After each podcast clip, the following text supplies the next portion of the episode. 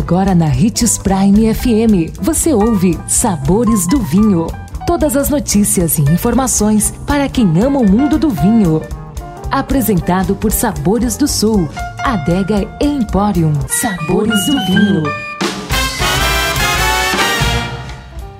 Olá, caros ouvintes, uma ótima sexta-feira a todos. Sou Marlon Menegatti, sommelier internacional da Adega Sabores do Sul. E em nosso programa de hoje falaremos sobre o que significa deixar o vinho respirar. O que para muitos pode parecer apenas um ritual, para os grandes apreciadores de vinhos, o ato de abrir a garrafa e esperar alguns minutos para servi-lo, enquanto a bebida respira, faz toda a diferença. Ao entrar em contato com o oxigênio, os aromas e sabores do vinho são potencializados, mas isso não se aplica a todos os tipos de vinhos. É recomendado para os vinhos mais jovens e mais encorpados, que no momento da oxigenação tem seus taninos suavizados e suas notas evidenciadas com maior propriedade. Contudo, essa não é a única forma de fazer com que o vinho respire. Você pode fazer o mesmo usando uma taça ou um decanter, sem a necessidade de esperar tanto tempo, já que esses acessórios permitem a ação do oxigênio de maneira mais rápida. Assim,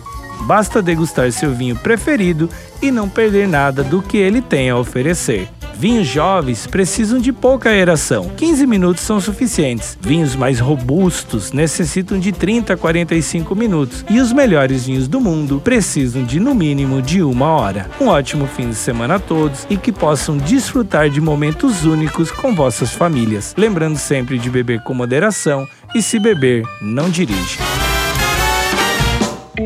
O consumo de vinho traz benefícios incríveis. Desfrute de todas as vantagens e venha para Sabores do Sul, Adega e Empório, a maior loja de vinhos do norte de Mato Grosso, com quase mil rótulos de vinhos de quinze países. E não se preocupe, se a dúvida é qual vinho escolher, temos dois sommeliers disponíveis para te ajudar a tornar seu momento em uma experiência única. Siga-nos no Instagram, arroba Adega Sabores do Sul.